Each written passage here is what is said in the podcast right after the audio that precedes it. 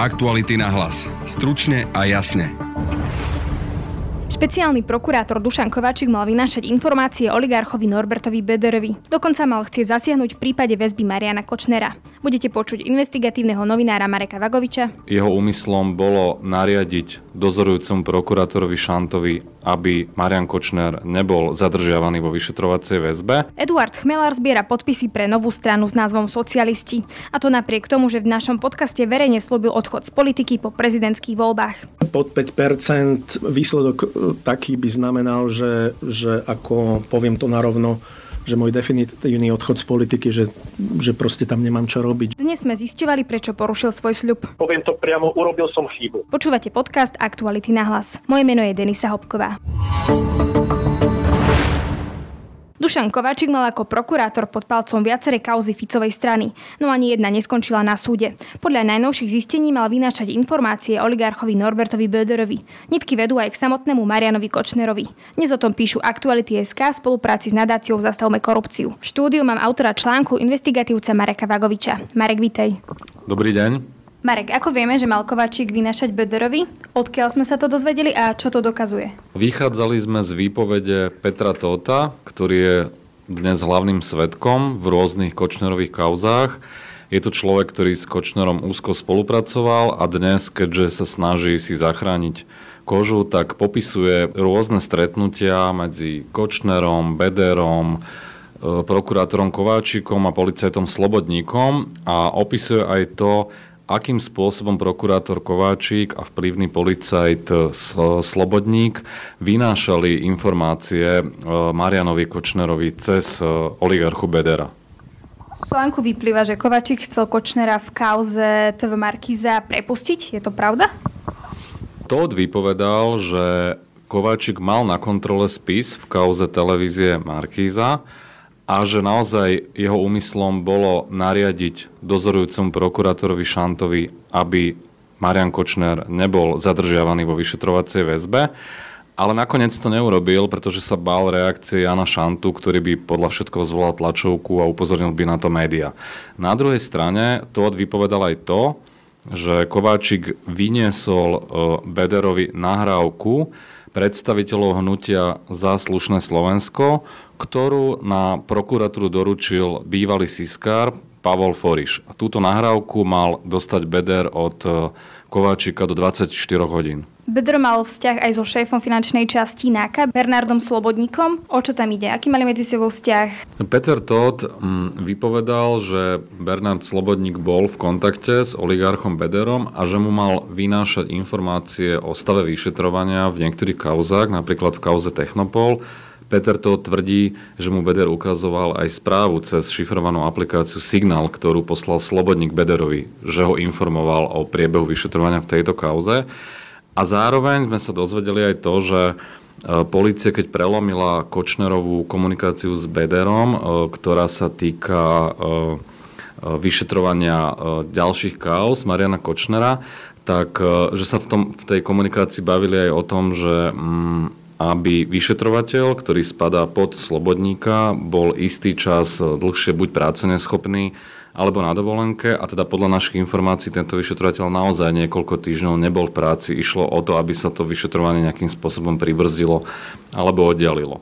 Ale treba povedať, že, že to nebol Bernard Slobodník, za koho sa to vyšetrovanie posunulo, ale že to bol dozorujúci prokurátor úradu špeciálnej prokuratúry Maro Žilinka, ktorý odňal e, kauzu Technopol pôvodným vyšetrovateľom Barochovskému a Jombíkovi, čo sú Kočnerovi ľudia. Pridelil to inej policajnej zložke a až následne Bernard Slobodník to posunul iným vyšetrovateľom.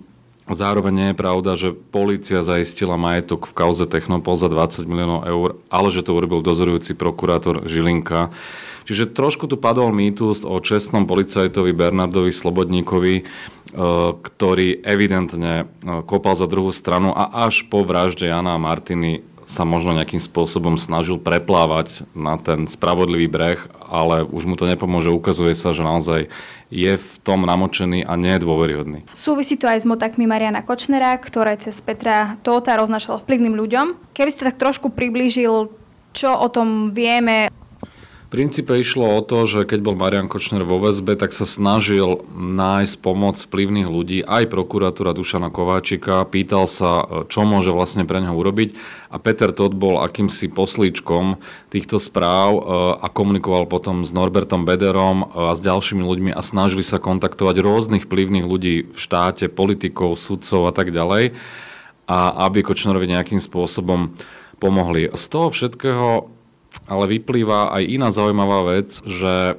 oligarcha Beder pred časom, keď sa dozvedel, že má byť policiou zadržaný, tak sa sám dostavil na výsluch a vtedy sa špekulovalo, že odkiaľ vlastne unikli informácie k nemu a že má svojich ľudí, či už na policii alebo prokuratúre. No dnes vieme, že okruhu podozrivých sú minimálne dve osoby. Jednou je Dušan Kováčik, špeciálny prokurátor a druhou je riaditeľ finančnej jednotky NAKA Bernard Slobodník. Práve títo dvaja mali s Bederom komunikovať, čiže naozaj sa ukazuje, že nejaký kontakt tam mal, či už v jednej alebo v druhej zložke, pravdepodobne v obidvoch. Toto je z toho úplne evidentné. Čo na toto všetko hovorí Dušan Kováčik? Komunikovali sme s ním, samozrejme hovorí, že to je súčasť diskreditačnej kampane s cieľom nejakým spôsobom spochybniť jeho osobu, výkon jeho funkcie a v konečnom dôsledku odstaviť z pozície špeciálneho prokuratúra. Ona sa už dlhšie hovorí, že aj on sám zvažuje skorší odchod, ako v roku 2021. A treba povedať, že v porovnaní s Bernardom Slobodníkom o Dušanovi Kováčikovi sme si už dlho nemysleli nič dobré, on má tých kauz za sebou príliš veľa a to, že sa objavila nejaká komunikácia, z ktorej nevychádza dobre, že mal pracovať pre Bedera, eventuálne pre Kočnera, nie je až takým prekvapením. Napriek tomu platí, že tak Kováčik, ako aj Slobodník by podľa môjho názoru nemali vo svojich funkciách čo hľadať. Takže by mal podľa teba Kováčik odstúpiť a kto by ho mal podľa teba odvolať? No, o tom rozhoduje parlament, ktorý ho zvolil do funkcie, čiže ale myslím si, že to nie je asi reálne. Čo sa týka Slobodníka, tam je to trošku jednoduchšie, tam, keďže on spadá pod policajného prezidenta, tak tam je to jednoznačná právomoc Milana Lučanského, ktorý ho ale zatiaľ svojím spôsobom kryje a mu dôveruje, čo je pre mňa tiež nepochopiteľné a rád by som počul argumenty pána Lučanského, prečo by mal Bernard Slobodník naďalej byť vo funkcii. Neúspešný prezidentský kandidát Eduard Chmelár chce založiť novú politickú stranu. Malo by ísť o hnutie s názvom socialisti. Eduard Chmelár však len pred niekoľkými mesiacmi pred prezidentskými voľbami v našom podcaste verejne slúbil, že stranu nezaloží a dokonca, že odíde z politiky, ak dostane vo voľbách menej ako 5% hlasov. Nakoniec získal necelé 3%. Vypočujeme si čas rozhovoru Petra Hanáka s kandidátom Chmelárom z januára tohto roka. Takže aký výsledok by ste považovali za dobrý? Nebudem odhadovať výsledky, idem do toho naozaj naplno a chcem zdôrazniť, že chcem byť naozaj prezidentom republiky politiky, nejdem do toho s cieľom propagovať si či už súčasnú alebo budúcu stranu ako väčšina kandidátov, ktorí tam sú. Ako to je naozaj aj otázka, akým spôsobom idete. Či si zachraňujete e, kožu pred upadajúcimi preferenciami, alebo kandidujete síce so silnými rečami, ale, ale v závoze je už pripravená nová mimoparlamentná strana, ktorá mm, bez toho, aby som menoval, má príslušného kandidáta tam dostať. Aký výsledok by ste naopak považovali za takú prehru, že by vás to napríklad odradilo od e, účasti vo verejnom živote? No určite pod, pod 5% e, výsledok taký by znamenal, že, že ako poviem to narovno, že môj definitívny odchod z politiky, že, že proste tam nemám čo robiť, že tú dôveru som nedostala to bez ohľadu na to, že som nemal veľké peniaze, lebo problém je v tom, že aj to vidíte na tých kandidátoch, to poradie kandidátov je dnes určené podľa veľkosti pokladničky. To je na tomto smutné. Teda máte tu seba reflexiu. Samozrejme, že... samozrejme ak jednoducho mi ľudia, e, toto by som to považoval za vyjadrenie totálnej nedôvery a tlačiť sa do nejakej, na silu do nejakej politiky, to už nie, to, to nie je môj štýl. Proste ja chcem dať, ja som homopolitikus, či už som v tej politike, alebo nie, rozmýšľam politicky a chcem dať ľuďom určitú spoločenskú ponuku, je na nich, či ju príjmu. Peter Hanak dnes Eduardovi Chmelárovi zavolal, aby ho konfrontoval s jeho vlastnými slovami. Pán Chmelár, prosím vás, my keď sme sa rozprávali pred prezidentskými voľbami, vy ste mi v rozhovore povedali, že nejdete do toho, teda do prezidentských volieb, s cieľom propagovať či už súčasnú alebo budúcu stranu ako väčšina kandidátov, a napriek tomu zakladáte politickú stranu. Nepríde vám to v protiklade?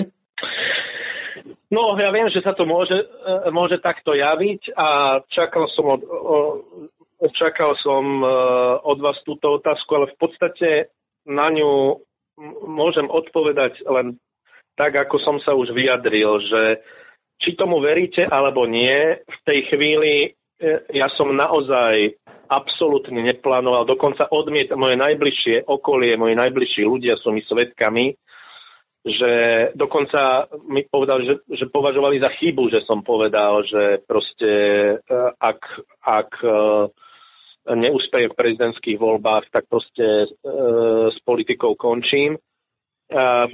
Ako naozaj som neplánoval po prezidentských voľbách akýmkoľvek spôsobom pokračovať v politike. A čo vás teda presvedčilo? Lebo to, je to veľmi krátko po voľbách, viete? Je áno, no vlastne... nechcem sa, viete, ja sa nechcem vyhovárať, ja sa, ja sa nechcem uh, vyhovárať tak, ako to zvykol robiť pán ex-prezident Kiska, keď použil ten Zemanov výrok, ktorý si Zeman zasa vypožičal od Churchilla, že len hlupáci nemenia názory pod vplyvom okolností.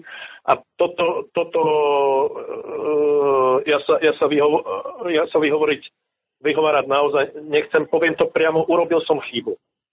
Pretože som sa nechal vami dotlačiť odpovedí, ktorú ste si želal, želali počuť a to jednoducho uh, to by sa poprvé robiť nemalo, lebo nejaké sluby by som mal dávať voličom a nie novinárom a po druhé a potom je jasné, že ma takto chytáte za slovíčka, pretože e, medzi tým som ja naozaj e, regulérne zmenil názor.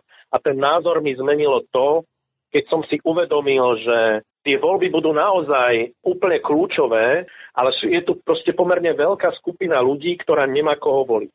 Ktorá nechce voliť skorumpovaný smer oligarchické strany e, súčasnej vlády, ale ktorá jednoducho sa desí aj e, pri predstave, že by to kormidlo mali prevziať e, Kiska, Sulík, e, Kolár a ja neviem kto. Je tu naozaj nejaká spoločenská objednávka po slušnej lavicovej strane, ktorá E, proste zvi, e, zišla z tých okolností. Z čoho ale plynie vaše presvedčenie, že, že ten dopyt bude práve po vás? Lebo vy ste povedali v tom rozhovore, že ak by bol výsledok pod 5%, znamenalo by to váš definitívny odchod z politiky, lebo by ste uznali, že tam nemáte čo robiť, že ste nedostali dôveru, bez ohľadu na to, že ste nemali veľké peniaze. To je presný citát.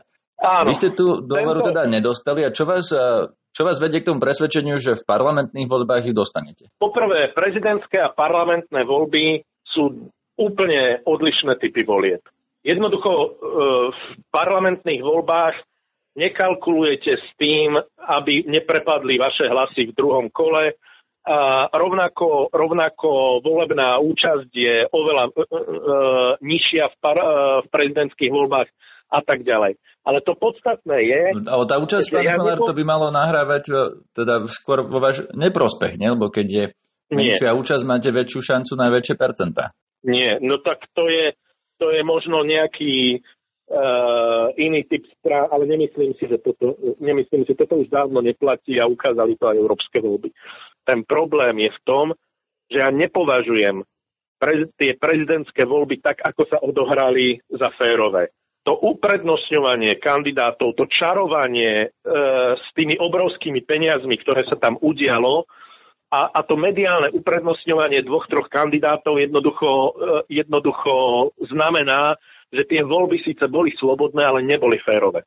Jednoducho, ale, ale to je... takto je to pri všetkých voľbách. Viete, že tí najsilnejší kandidáti dostávajú viac priestoru a vy ste nie, prepačte, dostali, nie, viete, nie, prepačte, toto neberiem, bol... toto neberiem, lebo toto bol extrém. Zákon, napríklad. Ja, nie, prepačte, toto neberiem, lebo toto bol extrém. Ja som zažil a analyzoval mnoho volieb a toto som ešte nezažil, čo sa robilo aj s tými tretími stranami, že proste tu sa vyčerpali pár, pár, mili, milión a zrazu sa tu objavili nejaké tretie strany, ktoré tam naliali nejaké peniaze, tak na čo potom sú tie, tie limity? Proste kandidáti, ktoré, ktorí nemali za sebou Uh, nebudem to hovoriť tým slovom oligarchov, ale proste, ktorí nemali za sebou nejakých bohatých sponzorov, tak boli ohromným spôsobom znevýhodňovaní. Keď sa pozriete na tie parlamentné voľby, čo vás vedie k presvedčeniu, že, že bude to inak? Lebo fungujeme v nejakom systéme, ktorý je daný aj zákonom, tí kandidáti mohli takýmto spôsobom financovať kampaň. inak to bude upravené v parlamentných voľbách, ale čo vás vedie k presvedčeniu, že zrazu z tých 2,74% v prezidentských voľbách bude viac v parlamentných? Ale veď som vám to už vysvetlil. Mnoho ľudí kalkuluje v prezidentských voľbách s tým, aby im v druhom kole neprepadol hlas. Mne samému mnoho ľudí povedalo, že na poslednú chvíľu sa rozhodli voliť Ševčoviča alebo Harabina z dôvodov, že sa báli, že im prepadne ten hlas, pred, e, ale že v parlamentných voľbách sa už nevolí nejaké menšie zlo. V parlamentných voľbách si môže alebo mal by si každý vybrať politický smer podľa jednoducho e, kritérií, ktoré mu najviac vyhovujú. A my chceme jednoducho ponúknuť alebo dať takúto spoločenskú objednávku a vás to nemusí trápiť. Proste buď tu, buď tá strana, buď to hnutie úspeje, alebo nie. Proste buď má svojich voličov, alebo nie. Je to úplne legitímna demokratická súťaž, a ktorá ukáže, aká je vola ľudí. Machnár, tá vaša strana sa volá socialisti, to znamená, že chcete Hnutie. mieriť hnutie Áno. socialisti. To znamená, že chcete mieriť e, na voličov Smeru doterajších, alebo aj na voličov napríklad Štefana Harabina? Viete čo, takto to absolútne neberie. My chceme e, dať nejakú ponuku. Tá ponuka bude založená na hodnotách a programe a od toho sa bude odvíjať všetko, napríklad aj prípadné rokovania s nejakými mimoparlamentnými subjektmi, lebo ja si myslím, že spájať by sa nemali osoby, ale spájať by sa malo na základe myšlienky. Ja proste dávam uh, len politickú ponuku uh, istej kvality, ktorá na Slovensku nie je zastúpená, pretože Smer nie je lavicová strana. S kým by ste sa teda chceli spájať, keď, keby ste sa teda no, dostali no, do parlamentu? Je, akože keby som mal záujem len kradnúť nejaké hlasy, ako to robí povedzme pán Kiska, to by nestačilo. Ja sa, ja sa zaujímam predovšetkým ľudí, ktorí nechodia voliť, lebo necítia, že ich názory sú proste reprezentované. Vaši najbližší politickí spojenci by z nejakej prípadnej koalícii alebo s kým by ste chceli spolupracovať? Naši najbližší, na rozdiel od tej e, proste smiešnej komunikácie opozičných strán, ktorá prebehla v posledných dňoch alebo týždňoch, moje osobné presvedčenie je, že akákoľvek nová strana, to bož strana s jednociferným výsledkom nemá legitimitu na vládnutie. Proste strana musí získavať nejaké skúsenosti, ktoré sa dajú e, pestovať skôr v rámci parlamentnej opozície ako koalície. Takže vy chcete Čiže byť v opozícii? Nechcete vládnuť? Čiže poprvé, po, ja nehovorím, že nechcem vládnuť, ja vám to vysvetlím, nechajte ma dohovoriť. Čiže poprvé neuvažujeme spôsobom, že, že s kým budeme vládnuť, my uvažujeme spôsobom, že, že chceme dať nejakú ponuku a od tej sa bude odvíjať, kto, alebo budeme rokovať o tom, ktorý z partnerov je najbližšie e, alebo má najbližšie k naplneniu nášmu programu. Čiže my to otáčame.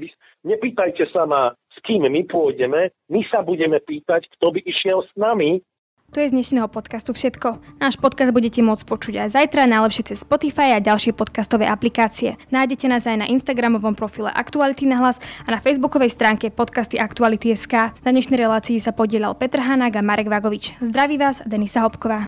Aktuality na hlas. Stručne a jasne.